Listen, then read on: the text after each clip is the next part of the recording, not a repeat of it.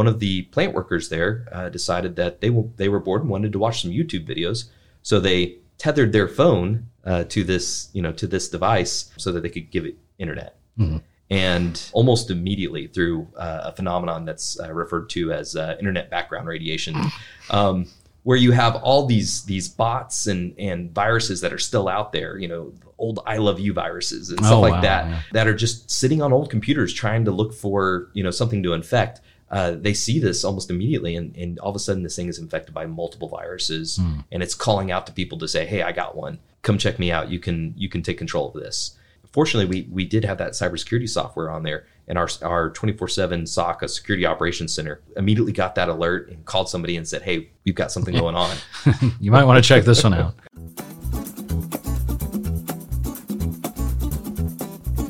You're listening to OMAG All Access, a podcast about all things affecting municipalities in Oklahoma.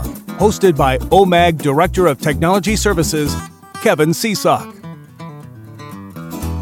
With me today is once again is Skyhelm Technologies. I've got Travis Cleek and Casey Davis. And uh, guys, we did the introduction uh, during our last episode. If you guys want to take another quick second and tell us a little bit about yourselves, and uh, Casey, why don't you kick us off? Sure. A bit about me. As said, I'm, I'm Casey, and I'm one of the partners here at Skyhelm with Travis and team. And uh, I'm a certified ethical hacker and uh, have a Fortinet NSE 5 certification in network and malware analysis.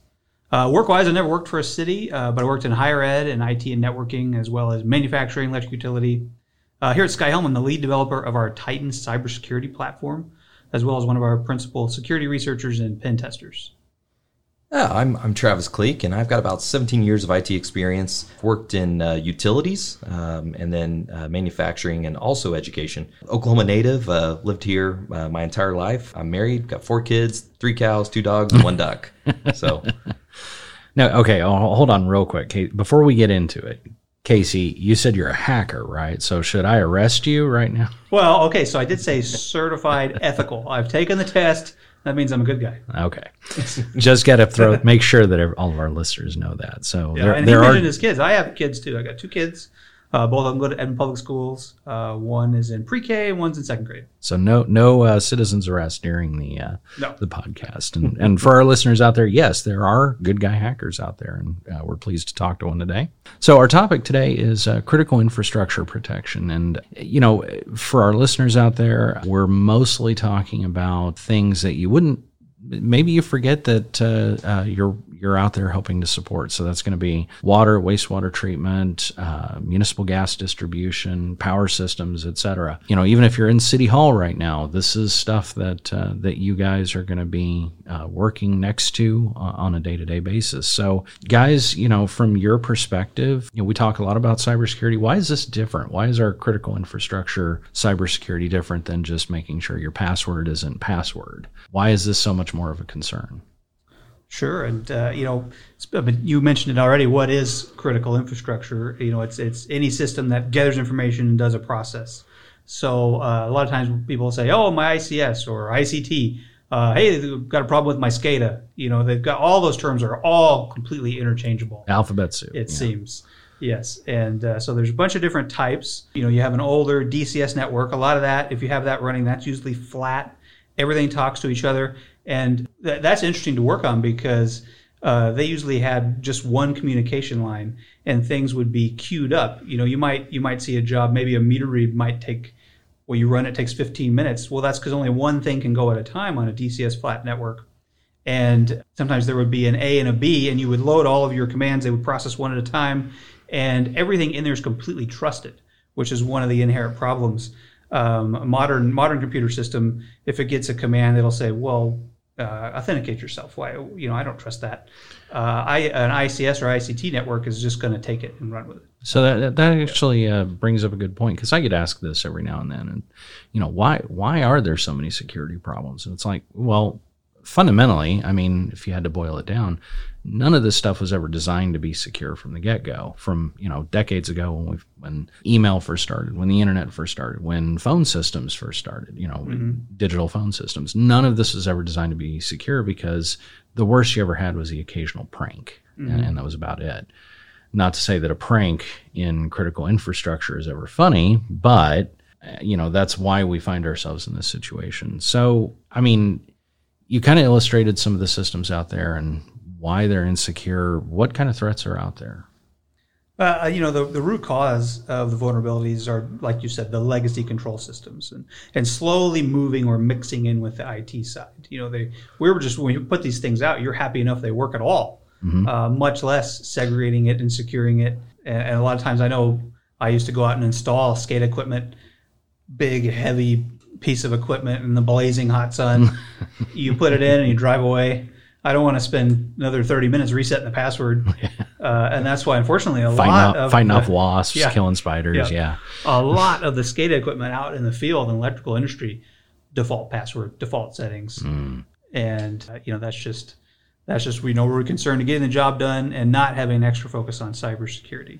And so developing that cybersecurity culture down to the individual out there doing the installation is what we need to do. Um, a, lot, a lot of the industries are really focused on safety. You take a safety class every every year. Uh, you have to pass a safety test. You know, tons of stuff in that. Uh, we really need the same thing in, in mm-hmm. cybersecurity now. Now, I hear a lot of this kind of you know the the plant workers, the operational technology people, the people that dealing with the SCADA systems, sitting at the uh, operator's console in the water treatment plant those people don't tend to talk to the IT people very often. And I, have you know, obviously a leading question, but is that part of the problem? And how do we heal that rift and, and mend that divorce? Boy, at many places, they're just completely segregated. Yeah, I, I'm always shocked when we go work at a new customer or even an old one, you guys really don't talk to each other at all, you know. and and you hear one thing, and I'll hear a response from a company. They say this, and I always assume in my head, okay, they've all talked about it and this is what they're telling me. No, this is what that one guy says. The other guy across the hall has a completely different opinion. Mm. And that's a shocking thing to learn. And I've, I've learned that in several industries now. Like, so your IT and your public yep. works people, get them in the same room, them start hashing it out. Yep. I mean, I, I, I've been saying that to our cities and towns uh, when I can for, for a while now. I think that's probably good advice. But, you know, we're also talking about when these systems are built, when they're installed, et cetera. And that's, like you said, that's where it's the installer who's out there just saying, ah, uh, default password's fine. yeah, and it's and it's difficult for uh, the safety people or, or or your public works people. You know, they're looking at the security measures that the IT guy wants to put in place as an impediment to getting their job done. Right. And and the you know the IT guy may uh, be looking at uh, you know their objective to get things secure and the things that you know those people are doing as an impediment to their security. And so, so definitely getting those people together and making sure that they see eye to eye that hey, we have a common objective. Let's talk about the best way to do that together. Yeah, or at least have a discussion on the risks right. and say, well, I guess we don't have to turn that security on, but here's what could be a problem. Okay, so tell me about those risks. We know the vulnerabilities, we know some of the communication breakdown. A lot of this stuff is older technology who's out there? What, what, you know who are we having to worry about? And what exactly are they doing to us that's uh, uh, so scary? Well, it's like you know what do what could it be? Why would somebody want to turn the power off say an electric company? Uh, you know, first comes to mind, I have no idea. but you know, uh, it could be a prankster wants to come out and do something just to just to do it. We've seen that in the past. We've seen nation state actors. You know, maybe there's a uh, big governmental plan. You know, they they want this thing to not have power at this time. That's like a big time strike. Yeah, there's also now in Oklahoma a lot of drug trade. Maybe it's beneficial to have this place not have power at this time, so member of whatever is coming over to do whatever he's going to do. People are distracted, and, and, I can almost hear the eye rolls when when you say, you know, nation states are going to be attacking, you know, my city, right? Yeah. You know, people go, no, that, that's not going to. Happen. We're happen. in Oklahoma, yeah. I mean, it's we're not, you know, this isn't Houston, Chicago, Manhattan, you know, L.A. We're not that big, yeah. And it has happened. Yeah, and yeah. it has it has happened, and, and there's good reasons to. You know, sixty percent of the U.S. supply of oil and gas actually run through Oklahoma. Sixty percent. Sixty percent. If you were to overlay um, a map of all the oil and pipeline, uh, you know, paths, you would see, you know, this this huge nexus uh, through coming, you know, east, north, south, east, west, all through Oklahoma. And we all know that Cushing's the pipeline capital of the U.S. Oh, absolutely. And and so you have this this huge mass of pipelines coming through, and you can kind of kind of imagine. Uh, we, we saw with uh, Colonial just recently that one little disruption, what it did to to our economy and and the inconveniences it ca- caused. Now imagine a coordinated strike where they're taking the power out at this one city that controls this one pump. Or at this city that controls this one pump, maybe stagger that around different days, hit them all at once.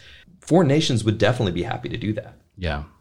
And I mean, it's at the end of the day, you know, I've heard this said before. So, Colonial, I, I, don't know if they paid out the ransom or anything. If they did, I mean, at the end of the day, even if it's not a nation state that's going to war with the U.S., you know, if you have to pay out a ransom, if, you know, you're down, that's damage done to the American economy. And if you're paying someone else, if you're paying, you know, a foreign group, they're essentially terrorists. I mean, you're putting money in the pocket of somebody who may use that money to help kill Americans. And at the end of the day, we've got to put a stop to that. Absolutely. Yeah. OMAG All Access would like to thank you for listening to this podcast. For your time, we would like to offer you the chance to win a pair of OMAG All Access Bluetooth headphones. To enter, all you have to do is head to www.omag.org forward slash all access and click on the corresponding image at the top of the screen. The password for each episode will change, so make sure you are always up to date on the newest episode of OMAG All Access by subscribing with your favorite podcast app.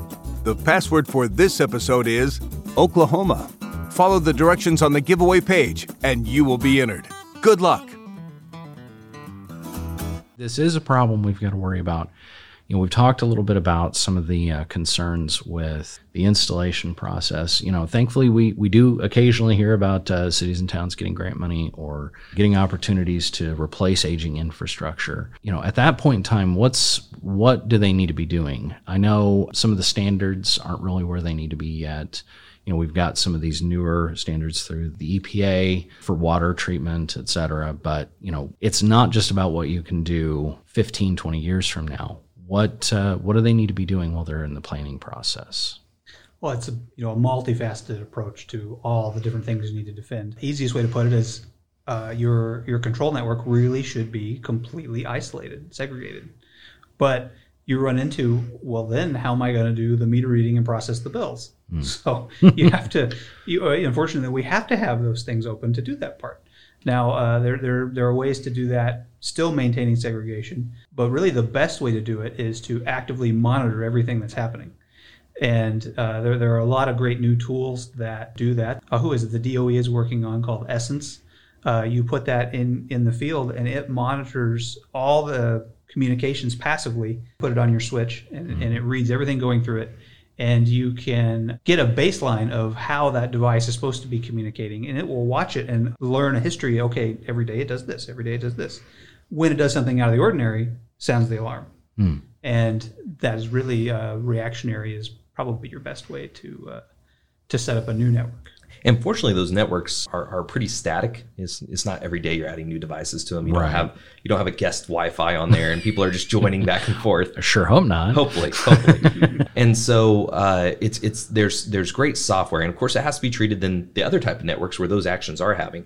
But there's there's great software, as Casey mentioned, that that essence uh, that the DO, DOE is developing and uh, is is a, is a good example. But there's other ones out there, and they will look at your infrastructure and say, is there a change? And so one of the my favorite examples is um, we had an organization who uh, didn't think they needed cybersecurity products on their on their systems because well they they're air gapped. And so you know so they're totally segregated. Their their critical infrastructure systems are completely separate completely right. They're they're completely separated completely air gapped. There is no no physical connection between that network and their their other network and so uh, we had a discussion with them. We said hey let's let's put the cybersecurity products on there. And they said no no we don't need it. We're air gapped. Well we convinced them and and they did. And it was about uh, six months later they had a, a machine. That was running you know it was running like windows 95 windows 98 you know just it had this very specific software on it that helped to run some critical pieces of the power plant. And one of the plant workers there uh, decided that they w- they were bored and wanted to watch some YouTube videos. So they tethered their phone to this you know to this device so that they could give it internet. and almost immediately through uh, a phenomenon that's uh, referred to as uh, internet background radiation, um, where you have all these these bots and and viruses that are still out there, you know, old I love you viruses and stuff Oh, like wow, that, yeah. that are just sitting on old computers trying to look for you know something to infect. They see this almost immediately, and, and all of a sudden this thing is infected by multiple viruses, Hmm. and it's calling out to people to say, "Hey, I got one. Come check me out. You can you can take control of this." Fortunately, we, we did have that cybersecurity software on there, and our our 24/7 SOC, a security operations center, immediately got that alert and called somebody and said, "Hey, we've got something going on." you might want to check this one out. And and for those that aren't aren't completely air gapped too, I personally have actually seen you know water treatment plants where it's on the public internet. You don't really have a hardware based firewall, no antivirus to speak of, and you know somebody's been playing video games on on that machine, the same machine that's actually controlling chemical levels in in your plant. and you know we've seen firewalls uh, drop very, very well what what was once a corporate firewall can now get that software and, and a corporate firewall device for under a thousand dollars Yeah. and so you know there, there really is is no really good reason not to at least have that basic protection in place you know if, if not more That's going to carve off most of it. That background radiation that you were talking about. We have we have a couple of honeypots around our network sitting out on the open internet that watch for connections to come in, and literally every second of every day there's a hundred. And for our members out there, Honeypot is a, a purpose built server device that sits out there and actually looks enticing to uh, hackers, attackers, viruses, bots, worms, et cetera, and just basically says, you know, give me a sample of what's out there, try and infect me, and then, you know, the, We have some simulated electrical equipment, some simulated water treatment equipment that just sits on the internet and watches stuff come in. and it's just constant. constant. Yeah. Constant. Even things that, that it isn't it. You know, it, it gets things trying to think it's a web server. It gets things trying to think it's an installation of WordPress. Hmm. It gets things trying to think it's anything. It's just constant connecting, connecting and scanning, connecting and scanning. And and for our members out there, so you know, obviously, again, it's hard to think that anything like this is going to happen in Oklahoma. You know, we mentioned Cushing earlier, the pipeline uh, capital of the U.S. I'm sure that the citizens of Oldsmar, Florida, thought that they would never be hit either. You guys are familiar with with Oldsmar as well. And Yes. It's a story from earlier this year, in fact. I don't know if you guys have had a chance to to read those news articles or, or mm-hmm, whatnot, mm-hmm. but that was certainly scary as well. Yeah, very familiar with that. There's been some scary breaches. A lot of organizations don't like to talk about it. Mm-hmm. They like to sweep it under the rug and, and pretend it didn't happen. And so uh, sometimes you get one that's so big, like Oldsmar, where they have no choice but to share it. Know that those events are happening in Oklahoma. We're, we're one of those organizations that we get the phone call from people to, who, who call us in a panic to say, we've had something happen. Yeah. Help us. And those organizations are here in Oklahoma. So they, they're happening. And I do hope that the stigma of you know being a target, uh, you know, or having having come under cybersecurity attack goes away, and people would be a little bit more open to talk about it because I think it's beneficial as an organization. I agree, and and I, I tend to share that wherever I go. If if you've had a hack, you know, damage is already done. I understand. You know, there's there's your thought about your reputation. Oh, we failed. Yeah. Well, help others learn. You know, let's let's get out there and talk about it. I think that's all we can do. So for for our listeners, real quick too, Oldsmar, Florida. We'll put a link in the show notes, but it was a recent hack of a water treatment plant in the uh, town of Oldsmar, Florida if memory serves, I think it's about 17, 18,000 people. The plant operator actually watched as someone logged into their operational control system, the plant operator's console, and increased the, was it lye, I believe, up to uh, 10,000% above normal. Something ridiculous like that. And, And and if the uh, the operator just hadn't happened to be in the room Right. and yeah. seeing that increase, it was 8 to 5, Monday through Friday. What if it had been 501, you know? Exactly. and and we actually had an incident uh, that happened in Kansas uh, three weeks ago. It was, it was a small incident, but it but it was very similar when you talk about uh, what happened. These people get a call from somebody who said, "Hey, we're with Amazon." And uh, they said, open up command prompt and type this thing in and, and tell us what you see. And, and it gets this this number here. And they said, okay, just to verify that you're the correct customer, we're going to read this number off and see if it matches that. And it's this number that's the same on every computer. But it looked complicated. So the person read it and go, oh, yeah, hey, you, you're talking to the right person. You, you know, we, we have verified this exchange. And so the, then uh, the person on the other end of the phone convinces this utility operator to go ahead and download TeamViewer and let them get connected because they're going to take care of a problem that they saw. And so this person had just gotten connected to TeamViewer, and, and the person whips their phone out, texts their IT person, and says, "Hey, just so you know, uh, Amazon found something uh, wrong with my computer, but they're taking care of it for you. Don't don't worry about it." And of course, he picks up the phone and Worried says, hey, about it. Unplug everything. Stop. Hang up the phone. Yeah, that's not Amazon. Right. Amazon scams are plentiful right now. That has nothing to do with city, but yeah, yeah, every day I get an email that says, "Hey, did you mean to order this? Did you mean to order X?" They're all fake. I followed up with one of them the other day. Sometimes it's fun to prod and say, "Hey, okay, well, Hack the hacker. it." Yeah, there, there And, there's your uh, ethical hacker right there. The guy going after the bad guys. they uh, they they try to do a simple trick. Uh, you call and say, "I didn't order this thing." He says, "Oh, well, I can help you out, but first I need to verify that you're you. I'm going to send you a one-time code to verify you." And what the hacker is doing is going to your Amazon account and hitting reset my password. I forgot my password. Amazon dutifully sends you a code to make sure you're you. Ah. You give the hacker the code. He says, "Yep, oh, this is you." Save, and he's in your account. No good. They are they are clever. So did you get the guy back? yeah, well, uh, all you can do is really just waste some of their time. Instead of just hanging up, sometimes I'll answer and put it on mute, listen to the guy say hello 15, 20 times, because I know when he's talking to me, he's not talking to somebody else. That's true. Well, guys, thank you once again for uh, coming out. Any other advice you can offer our cities and towns on critical infrastructure protection? well, I did have one thing. We have kind of, you know, uh, redesigning your network, air gapping everything, probably not a solution, but I do have kind of five or six easy steps to do what you can do. Oh, go for Um, it. So uh, on your OT IT network, the best thing you can do is have a good identification of all of your devices. A lot of people, stuff gets moved around. You don't know what you have. That's the easiest number one thing you can do. You don't know what's been robbed, what's been stolen if you don't know what you have. Mm-hmm. Have a very good database of all of your equipment. Step two, identify all connections to SCADA equipment and remove any unnecessary ones. You know, this this device only needs to talk to this. Well, why is it hooked to this third thing? think about those things and make sure that the connections are right. Obviously, set a separate password for each device with a good level of entropy. A real long, complicated one per device. Don't use the same one on all the devices. Mm-hmm. Don't leave it default, please. So no password. Yeah, then. yeah, yeah. okay. No password, no monkey one two three. uh, also, you know, limit access to SCADA systems. That should be obvious. You know, only let people use that are supposed to. The next one is harden your SCADA networks by removing or disabling unnecessary services. When these things come to the factory, all the options are enabled. You may only want to use this for this one thing.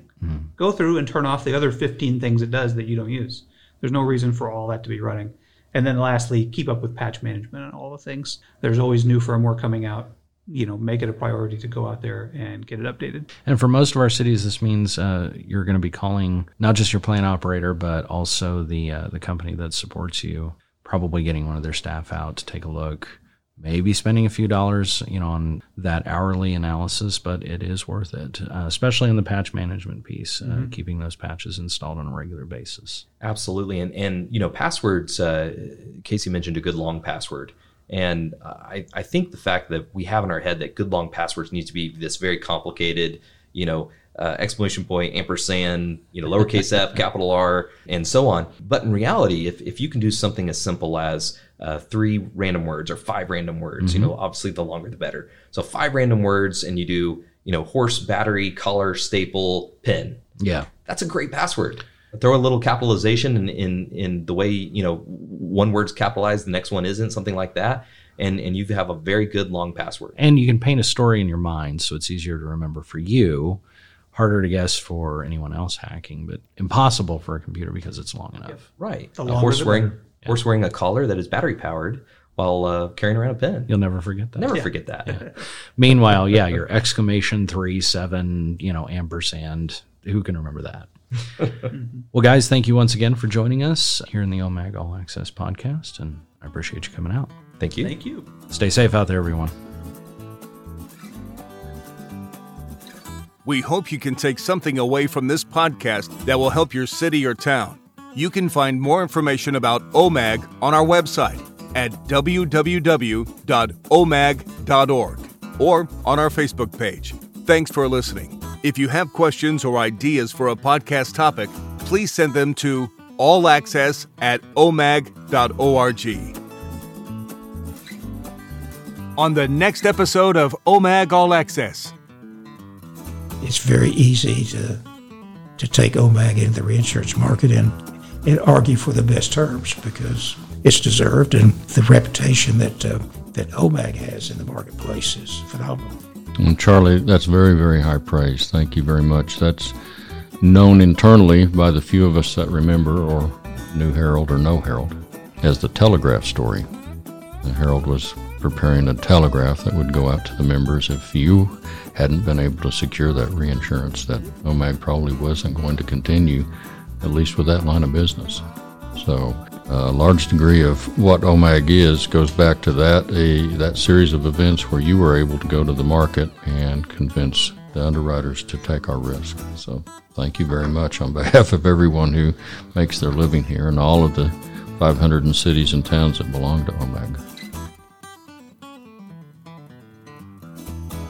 This episode is copyright OMAG 2022 under the Creative Commons 4.0 Attribution, Non Commercial, No Derivatives International License. For more information, please visit creativecommons.org.